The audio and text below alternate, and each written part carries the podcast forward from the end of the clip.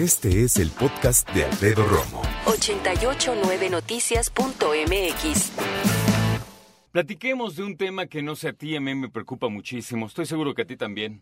Y es que ahora, cuando nos ponemos a, a revisar las cuestiones de eh, pues el nivel de contaminación que presentan recientemente en la ciudad, pues obviamente nos ponemos a pensar y nos ponemos a reflexionar el uso del auto, por supuesto, pero también las obras, eh, el mantenimiento de algunas y por supuesto las cuestiones de la industria en el Valle de México. Eh, Muchos estamos sacados de onda porque ahora con las nuevas medidas, las nuevas políticas, vamos a descansar sin importar el holograma que tengamos en el auto. Y están desde ya. En el momento en que se presente una contingencia o una precontingencia, vamos a tener una situación adversa en ese sentido. te hablaba hace un par de días del ah, incendio en Ecatepec que a muchos nos preocupó qué impacto iba a tener precisamente en la dinámica de la ciudad. Después se originó otro cerca de Cuernavaca y así estamos en esta primavera muy seca hasta el momento y que la verdad eh, tiene implicaciones, como siempre lo hemos dicho, más allá de los autos en cuestión de salud. Así que hay que estar muy pendientes de las enfermedades respiratorias, de nuestra salud ahora con este calor y ya te digo, muy seco. Vamos a platicar con el doctor Víctor Mundo. El doctor viene como especialista para platicarnos acerca de opciones para cuidarnos, pero también de tratamientos. Antes que nada, doctor, bienvenido. ¿Cómo estás? Muchas gracias, Alfredo. Muy buena tarde. Gracias por la invitación. No, al contrario, doc. Oye, dime una cosa. ¿Cómo se comporta nuestro cuerpo con esto de las partículas suspendidas, el PM2.5, PM10, todo esto? Quisiera, si me permites, primero compartirte un dato de la Organización Mundial de la Salud. A ver. Cada año mueren 1.3 millones de personas a nivel mundial por efectos de la contaminación. Y de verdad que este eh, prefacio que dabas en relación a los datos, a cómo impacta la salud, es muy importante. Las partículas suspendidas, porque está muy bien demostrado el efecto que tiene a nivel de salud, no solamente infecciones respiratorias, como bien lo mencionabas, en enfermedades crónicas, como algo que quizá muchos relacionan más al uso del cigarro, que también contamina, que es la enfermedad pulmonar obstructiva crónica, el asma e incluso enfermedades cardiovasculares. Entonces, es muy importante que tomemos acciones preventivas para evitar el mayor daño posible a nuestra salud. De hecho, ¿sabes qué? Que hace unas tres semanas que se, presenta, se presentó esta contingencia verdaderamente rara y que no hubo clases, me escribían muchos eh, radioescuchas que decían, oye, yo no soy niño, no soy adulto mayor, pero tengo asma, tengo EPOC, y la verdad es que las personas también deberían estar consideradas en ese tipo de cosas. ¿eh? Son las personas con mayor riesgo, Alfredo. Sí, totalmente. Los niños menores de cinco años, los adultos, unos porque tienen un sistema inmunológico, que es el sistema que nos defiende, que permite que nuestro cuerpo reaccione ante adversidades como infecciones, y en los adultos porque pueden presentar enfermedades crónicas, pero también es un sistema inmunológico que se ha deteriorado con el paso del tiempo. ¿no? Con el dato que nos das de la Organización Mundial de la Salud, nosotros tenemos que estar súper conscientes de que vivimos una ciudad muy adversa en ese sentido, ¿verdad? Definitivamente, hay muchos estudios que incluso te puedo compartir eh, en congresos internacionales donde nos hablan de países como China, pero indistintamente sale México. Te puedo hablar de un congreso internacional que hubo de alergia, en el cual se mencionaban estas cinco ciudades donde desafortunadamente también figurábamos como México. Y el impacto evidentemente que está teniendo porque eh, además de este, este tipo de personas que son susceptibles puede generar o desencadenar o exacerbar infecciones o enfermedades alérgicas, por ejemplo, como la rinitis alérgica. ¿no? Estamos hablando con el doctor Víctor Mundo acerca de la contaminación, es especialista y me viene a la mente inmediatamente, doctor, preguntarte.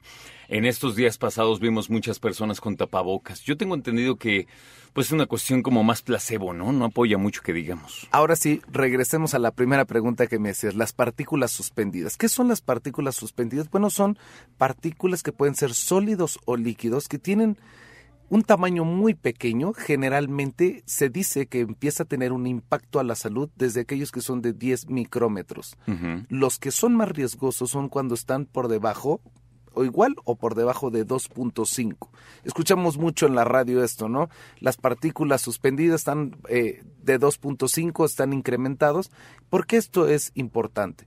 Porque estas partículas no las podemos percibir, están en el aire, se, están diversos tipos de sustancias, de dióxido de carbono, azufre, oxígeno también, se juntan y entran muy fácilmente al aparato respiratorio. No se filtra No se filtra. Ninguna parte del cuerpo las detiene. Es correcto. Y ahorita hablaremos de una función muy importante de algo que a veces lo dejamos afuera, que es la nariz, pero no se filtra, como bien mencionas. Incluso estas partículas, que son de 2.5 micrómetros, pueden entrar al torrente sanguíneo.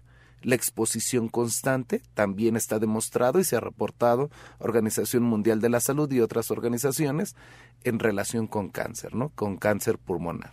Entonces, imagínate qué importante y como bien decías, estamos en desventaja en un país donde constantemente vivimos con este tipo de situaciones como es la contaminación. Fíjate, y lo digo con respeto, ¿eh? eh a mí me resulta muy difícil eh, esta situación de los mexicanos que fuman, cada quien hace de su vida lo que quiere, ¿no? muy respetable, pero vivir en la ciudad fumar y además la contaminación que tenemos sí es un riesgo de total exposición a tu sistema respiratorio.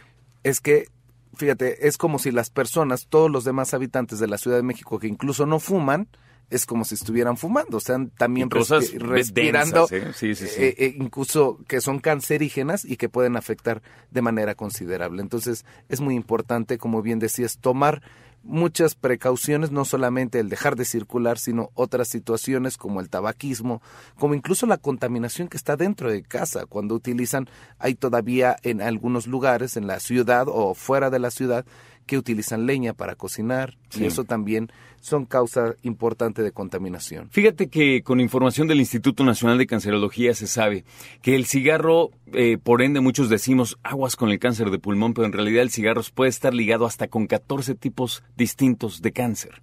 O sea, es un veneno directo perdón que lo ponga así, yo respeto que tú fumes, tú que me escuchas, pero hay que decirlo a veces de una manera tan tajante para que podamos entender.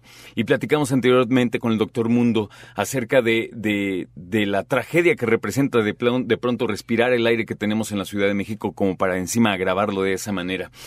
En México, las enfermedades eh, cardiovasculares, la diabetes, la hipertensión son comunes, pero también las respiratorias y más cuando son lo que le llamamos las enfermedades crónicas no transmisibles, doctor. Es correcto.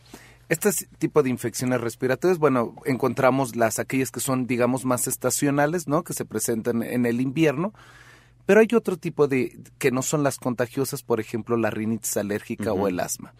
Estos tienen una trascendencia muy importante porque quisiera retomar, hace rato mencionabas, ese filtro que pueda tener nuestro cuerpo. El primer filtro que tiene en todos nosotros está en la nariz. La nariz no nada más es para ver la respingada o para criticarnos la nariz. Sí.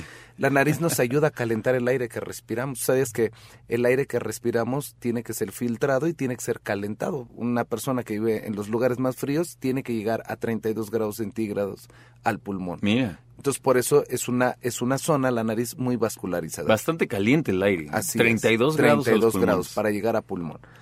Otra de las cosas importantes es el filtro que tiene la nariz. Tiene unas pequeñas vellosidades que se llaman cilios en todo el aparato respiratorio. ¿Para qué sirven estos cilios? Para poder arrastrar los polvos, las partículas, en este caso de las alergias, son los alergenos que puedan estar ahí y evitar que haya una, una, una manifestación de rinitis alérgica. ¿Por qué te cuento todo esto? Porque la contaminación está irritando de manera constante toda la vía respiratoria. Mm. Si no tenemos las funciones que permitan que la nariz haga su función, valga la redundancia, de manera adecuada, hay una mayor predisposición a tener este tipo de infección, bueno, infecciones respiratorias o enfermedades respiratorias que no son transmisibles, como una rinitis alérgica, y complicarse con asma. Fíjate que ya no, ya no tarda en caer la lluvia, y cae fuerte ¿eh? en la Ciudad de México, y yo creo que es bueno decir, a ver si estás de acuerdo, que cuando las personas salimos del trabajo, está lloviendo, eh, hay que cubrirnos bien la boca, pero también la nariz. Muchos se cubren nada más la boca y respiran, ¿no? Sin taparse la nariz también. Y eso es importante porque también con la lluvia llegan algunas infecciones. Definitivamente. Entonces, eh, quisiera mencionar que tanto la nariz como la boca es una entrada de microorganismos, ¿no? Entonces, no solamente es cubrir la nariz o boca, los dos deben de estar cubiertos y aún así, aún así las partículas, si son muy finas, llegan a penetrar, mencionadas en un inicio, los cubrebocas o con, la, con las eh, bufanda o con lo que lleguen a cubrirse lo que es boca y nariz. Sin embargo, es importante tener estrategias de prevención, ¿no? Y esto es muy importante, ¿Cuál es, asear adecuadamente la nariz. Okay. La nariz es, por ahí, y, y, normalmente comentan muchos otorrinos, pues es que no necesariamente debe usar un, un este, un cotonete para, uh -huh. para limpiarte, porque a veces puedes impactar la cerilla.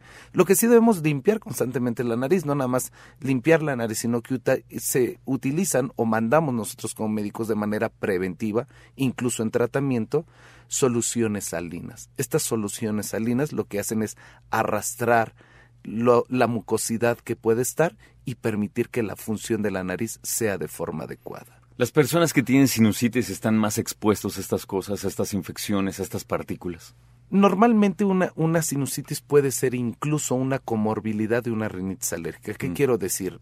Las personas con rinitis alérgica, que es muy común que lo confundan con enfermedades eh, como resfriado común, porque tiene el escurrimiento nasal, puede tener congestión. Dice, tengo un resfriado, pero puede tener eh, eh, rinitis alérgica si no se cura adecuadamente, se, al haber esa congestión nasal, se empiezan a llenar lo que son los senos paranasales de moco y entonces viene una complicación que es la sinusitis o incluso es rinosinusitis. Duele, sientes la máscara y que te está sí. una, una, una, rigidez en la cara. ¿no? Entonces, como siempre, recomendar a las personas que presenten algo de lo que hemos eh, platicado esta tarde, algo que les llame la atención, lo más importante, visitar a su médico, eh, revisarse. Me imagino, obviamente, un especialista en el momento que te revisa te puedas correr algunas eh, pruebas, algunos exámenes y va a traer un diagnóstico. Para Definitivamente, ti. siempre la mejor recomendación es que consulten con su médico, que acudan con su médico y de manera preventiva hay, hay medicamentos, como, como se ha mencionado, son de venta libre, que son eficaces, que son seguros,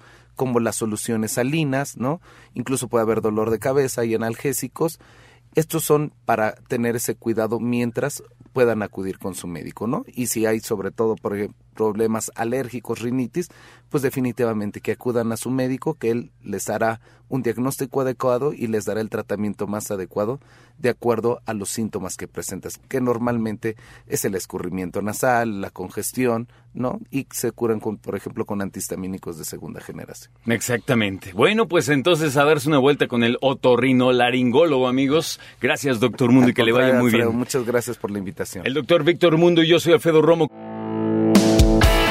Escucha a Alfredo Romo donde quieras, cuando quieras. El podcast de Alfredo Romo en 889noticias.mx.